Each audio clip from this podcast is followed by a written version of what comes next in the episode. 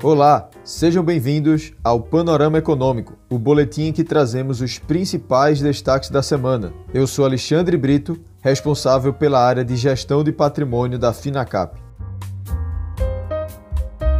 O Ibovespa devolveu parte da recuperação da semana passada, novamente em meio a acontecimentos de cunho político. Na segunda-feira passada, o mercado reagiu mal à decisão do ministro Edson Fachin, do Supremo Tribunal Federal, de anular as condenações do ex-presidente Luiz Inácio Lula da Silva na Lava Jato e restaurar seus direitos políticos. Com a eventual candidatura do petista em 2022 no horizonte, o dólar fechou em alta de 1,7%, cotado a R$ 5,78, e o Ibovespa caiu quase 4%, encerrando o pregão da segunda-feira, dia 8, aos 110.600 pontos. A desvalorização foi quase generalizada entre as ações que compõem o índice. Para muitos analistas, a decisão do ministro já antecipa de maneira extraoficial o início da corrida presidencial para 2022. O maior temor dos investidores, neste momento, é o possível aceno do presidente Bolsonaro em direção a medidas populistas, como forma de capitalizar uma base para a disputa pela reeleição.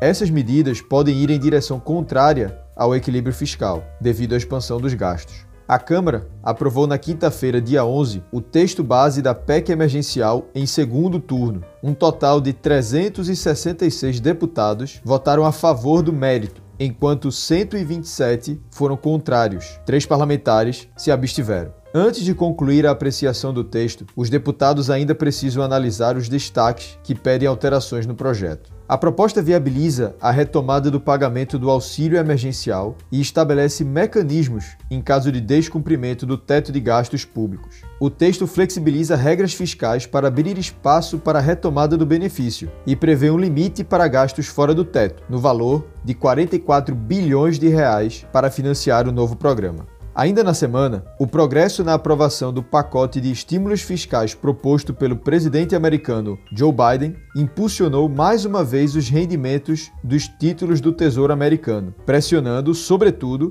as ações de tecnologia. A reação dos juros americanos se deve a uma provável escalada na inflação, conforme os investidores retomam o otimismo com um pacote de quase 2 trilhões de dólares.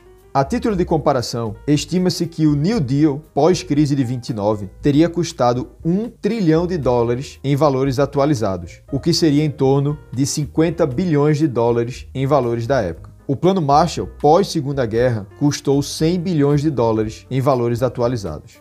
Conforme nos aproximamos do final do primeiro trimestre de 2021 e com a reunião do Comitê de Política Monetária no radar, voltamos a trazer o tema da curva de juros para discussão. A curva de juros se elevou de maneira significativa desde o primeiro dia do ano até o momento. Em meio a sucessivos embates entre os poderes políticos e a reescalada da pandemia, a taxa de juros negociada no mercado financeiro, com vencimento para outubro de 2024, saiu de 5,5% em janeiro para 7,2% neste mês de março. A leitura é que o aumento das taxas reflete a maior aversão dos investidores ao risco, o que se traduz na demanda por uma maior taxa de juros. Além disso, também podemos entender como uma resposta ao aumento nas expectativas de inflação e à deterioração nas contas públicas.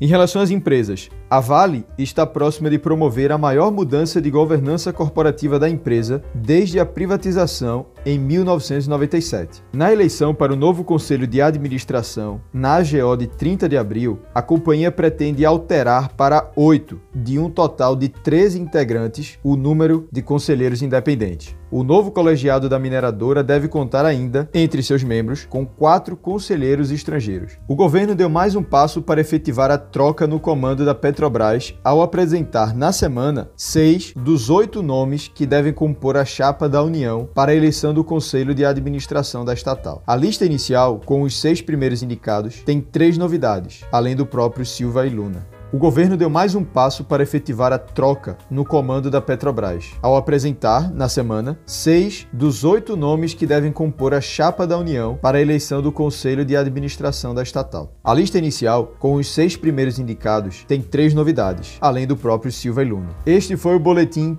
Panorama Econômico. Até a próxima semana!